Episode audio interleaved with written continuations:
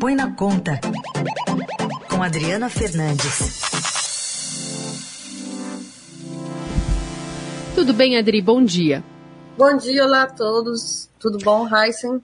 Bom, tem mudanças bem, bom em relação, em relação a, a, a, pessoas físicas e pessoas jurídicas, né? Essa da, da redução de 20 para 15 da tributação dos lucros e dividendos é uma das mais importantes.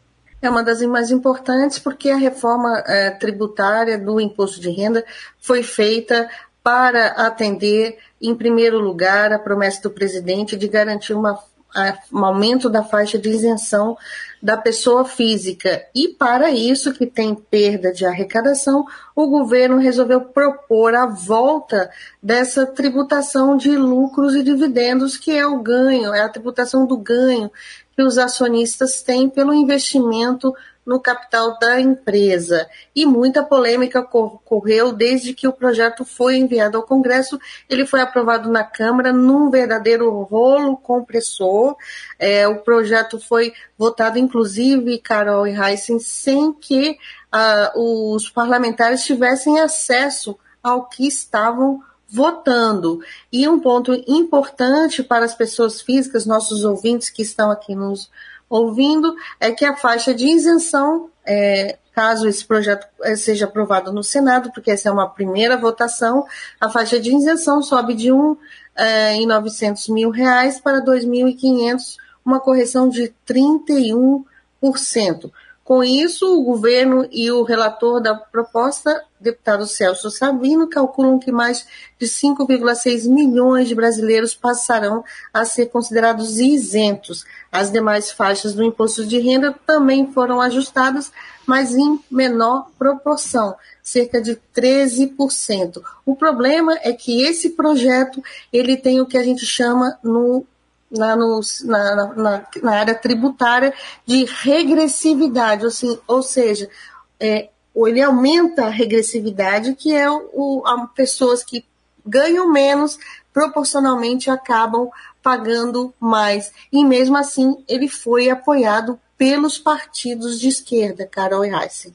É, nas contas aí, Adri, porque acho que cada pessoa está interessada também no, no seu bolso, Hum. aparentemente vai haver um, um, desconto menor ali da fonte mensalmente, né? Mas lá na frente, na hora da declaração, compensa?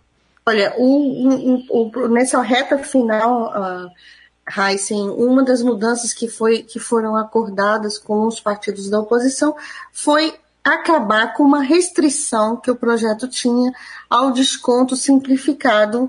É, quando a gente vai declarar o imposto de renda, você pode escolher o simplificado e a declaração completa. E o, na, na proposta anterior havia uma limitação proposta que o projeto que foi enviado ao, ao, ao, Congresso e mantido no primeiro momento pelo relator, limitação ao uso desse desconto simplificado que todo mundo conhece.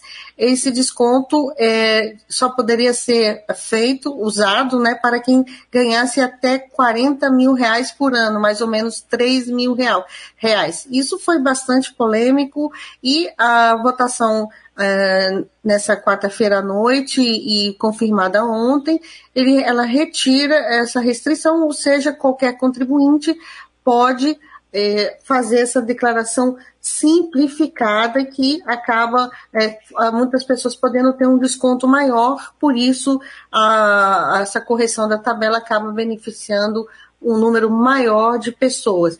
É, o, pela proposta, né, o desconto, o desconto que foi aprovado não pode é, será de o teto desse desconto será de, de, de, de 16.700 e se cai de 16.754 para 10.563, ou seja, ele não poderá superar esse valor.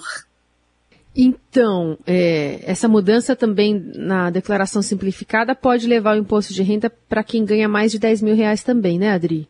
É, não, mas esse, essa a faixa, a faixa, a correção da faixa, hum. é, ficam isentos até até 2.500 reais. Aí tem uma série de, aí a partir dessa faixa de 2.500 começa a cobrar um imposto. O problema hum. é que muitos alegavam que sem esse desconto simplificado acabaria a, a correção da tabela que, faz, que foi feita para todo mundo, né, correção da da tabela da, do, da faixa de isenção, ou seja, pagar menos imposto, uhum. acabaria não atingindo é, da mesma forma, porque muita gente declarava o desconto simplificado que era mais vantajoso e faria, uhum. faria com que as pessoas pagassem menos e anularia o efeito da correção da tabela. Com essa restrição, um número maior uh, de contribuintes vai ter realmente uma vantagem uh, para, para para pagar menos.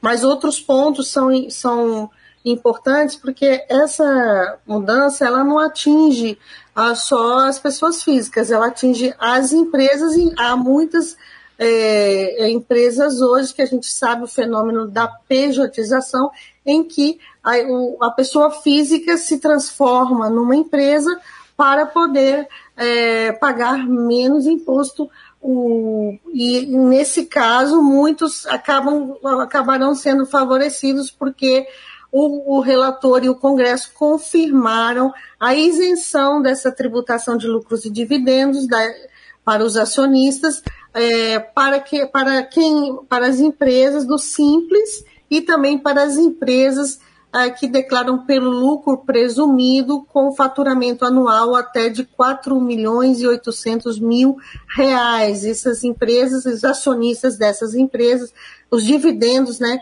transferidos, para, repassados a esses acionistas, não serão, serão isentos da tributação de lucros e dividendos, essa alíquota que você comentou no início, da nossa conversa, que ficou uhum. em 15%.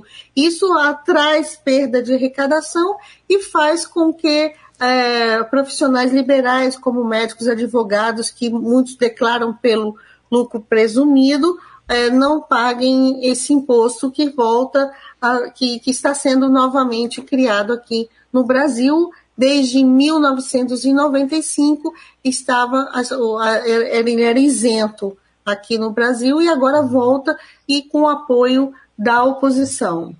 Adri, e esse então, tá, esse impacto de 53 bilhões de reais, né, no, no encolhimento da arrecadação, estava é, na conta do governo, deve ser é, é, ampliado, enfim, como é que se vai lidar com, com esse valor tão alto? Em primeiro lugar, Carol, acho que tem uma falta de transparência completa em relação aos números, ao impacto verdadeiro da, é, da reforma que está um sendo. projeto aprovada. secreto, né?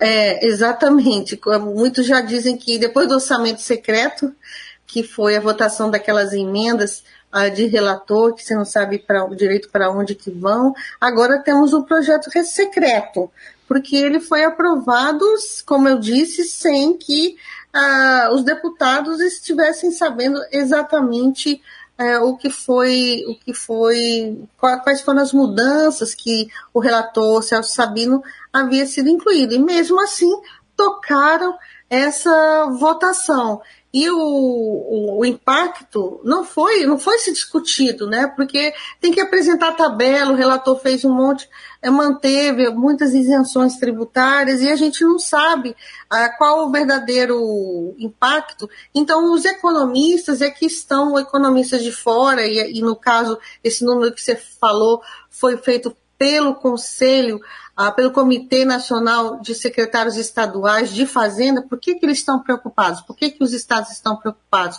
Porque eles recebem, é, quase os estados e municípios recebem 46% da arrecadação do imposto de renda. Então, se, se o, ao final das contas, esse imposto, essa mudança no imposto de renda gerar perda de arrecadação, quem será prejudicado também são os estados e municípios e eles se sentem traídos né, nessas negociações e foram partiram para apresentar números. Esse número que você citou de 53,56 uh, 53 bilhões, ele, se, ele é a diferença entre o projeto que saiu do governo que, ao contrário do que o governo dizia, não aumentava a arrecadação.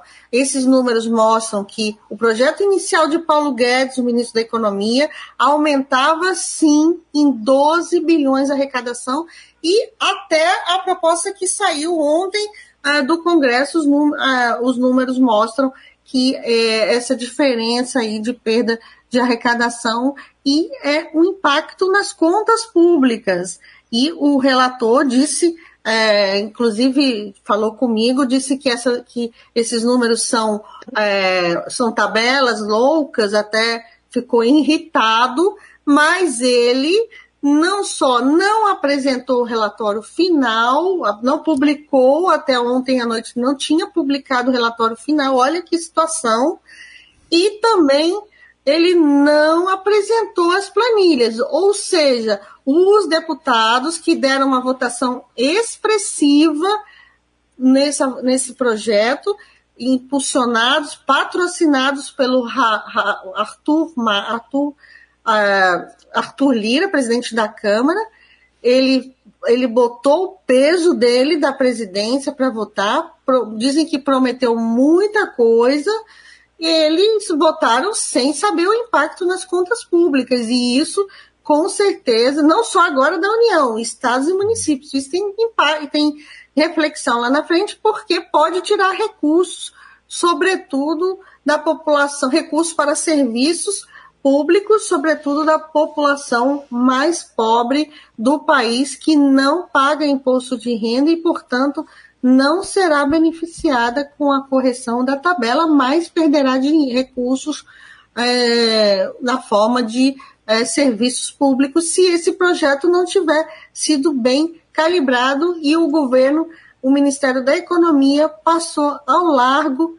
das negociações, isso que é chocante, Carol e Heisen. Bom, vamos seguir então essas discussões, a análise, entender tudo isso, né? Um texto que vai seguir para o Senado nesse momento.